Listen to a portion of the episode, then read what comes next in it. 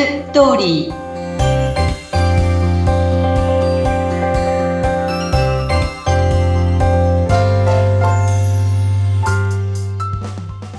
皆様こんにちは男性専門結婚相談所ライフツリーの和田ですこんにちはナビゲーターの山口ですさて毎回婚活にとても役に立つ情報をいろいろお届けしているこの番組ですが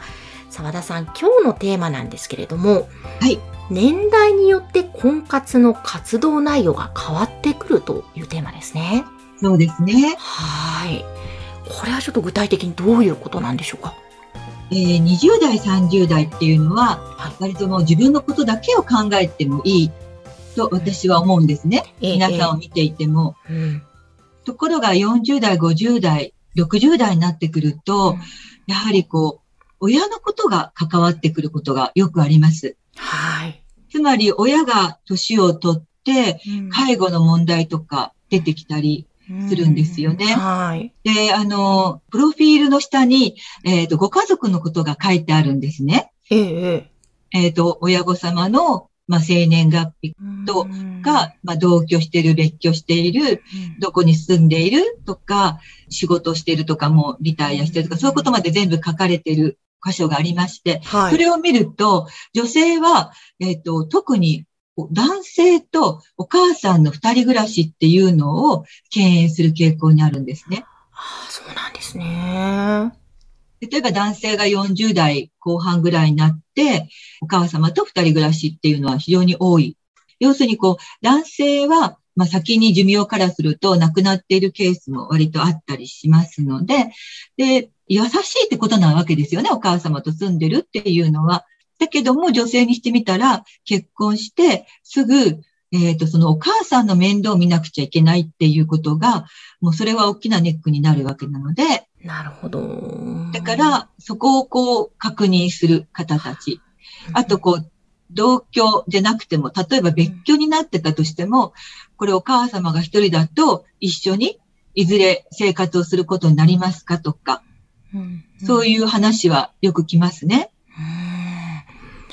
や、確かに、そのね、40代、50代、60代だと親の、そういったね、介護問題出てきますから、これってどういうふうに対処していくと言いますか、どうやってやっていけばいいんですか、婚活の場合。そうですね。うんまず男性が親と一緒に住んでいることが、女性にとって結構、えーネックになってるってことを気づかないとまずいけないと思うんですね。うんはい。で結構それ分かってない男性たち多くって、うん。じゃああなたたちは、じゃあ逆に彼女と彼女のお母さん、もしくはお父さんのところに自分はお家に入ることはどうですかって言うと、いや、それはちょっとって言うんですよ。ええだからそれと同じで、まず結婚するときは、できたら二人で生活したいと。で、もちろんね、あの、私たちみんなこう結婚している場合などは、長年、その自分のご主人とか奥様のご両親とずっと関係している歴史があって、そういうところではえできると思うんですけれども、ただ、いきなりね、まだ相手のことも、まだこれから二人の関係性を築いていって、二人でまあ新婚生活をしていこうっていう時に、うん。やっぱりそこにお母様の介護って問題になるととってもハードルが高いですよね。そうですね、確かに。うん。だからやっぱりそこのところは結構皆さん引っかかるところですね。うーん。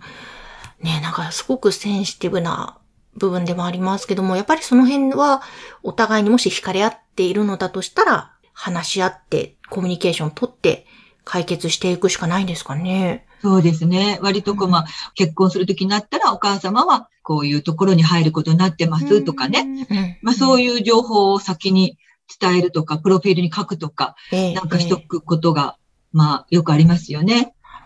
ああと、こう、男性は親との同居を結構年齢になってもしてる人っていうのは、女性はみんな嫌がりますね。ああ、これはなんてですかね、こうね、一人で暮らしていないんだって、確かに最初パッて思ってしまいますね。結構、親が何でも、お母さんが何でもやってるんじゃないかとか、うん。あの、いい年して、えっ、と、独立していないっていううん。ことは、独立心がないというか、自立してないっていう男性に見られるがちなので、うん。やっぱり女性はこう、うちの会員さんでもよく、あの、まず同居してるか、あの、別居してるかっていう欄をとてもよく見ますうね。ーん例えばその男性で、まあ、どうしてもお母様とね、い一緒に同居してなければならない状況だとしょうがないと思うんですけども、もしそうでないならば、例えばお見合いをする前段階で、ちゃんともう自分で一人暮らしをするみたいな選択をするというのも一つの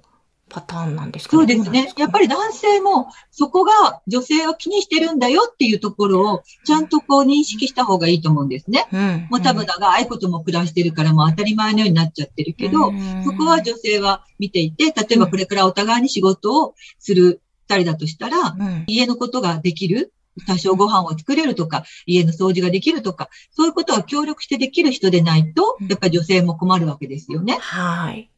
そこがやっぱり女性はすごく大事に捉えてるところですね。そうですね。あ、そうか。まず気がつかない男性が割といらっしゃるということですね。なので、まずは女性ってそうやって見るんだよという部分を。だから結構あの、この配信でも、男性と女性の思考の違いとか、見方の違いとかいろいろありましたが、ここもまたそれに当てはまる問題だったりねそうですね。あと、あの、やっぱり女性が、こう、お母様と家にね、同居してたりして、ある程度、例えば40代で、お母様ももう、ね、60代後半とか70代になってきてう、ん一緒に暮らしていると、今度あの、娘の結婚って前はすごく心配だったし、結婚してほしいと思うんだけれども、今度自分が年がいくと、自分のこう、いろいろと老いということがあって、うん、体もいろんなところにこうガタが来て病気になったりとか不安が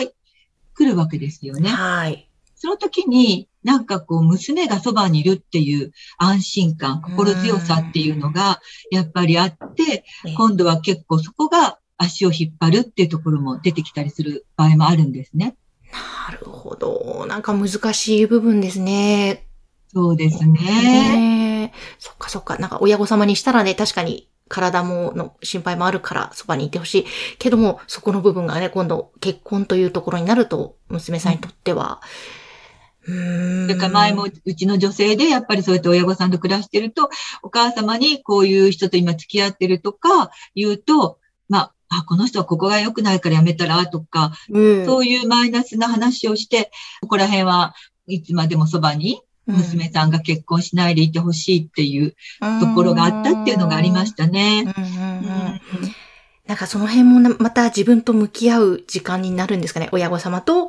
こう、もちろん親子だから愛情は繋がってるけれども、ここはちょっと自分の人生と捉えて、そうですね親御。様と話して、うんちゃんと別の道を楽しく生きるという方そうです向にね。親のことは親のことでとても大事だと思っているっていうことで、うんねうん。だからこうなんかやっぱり20代、30代ってそういうことがあんまりなくええいけるので、もううんさっさと、うんあの自分のことだけを考えていいうちに婚活はした方がいいと私は思います。本当ですね。20代、30代、確かに。で、40代、50代になったとしても、まあ、そこでいろんな問題あるけれども、きっとそことちゃんと向き合うと、本当また人生がね、その後変わりそうな気もしますし。そうですね。うん、はいなんだか本当に婚活っていうのは、すごく学びになる時間なんだなと、また改めてちょっと今日感じました。はい。はい。和田さん、ありがとうございました。どうもありがとうございました。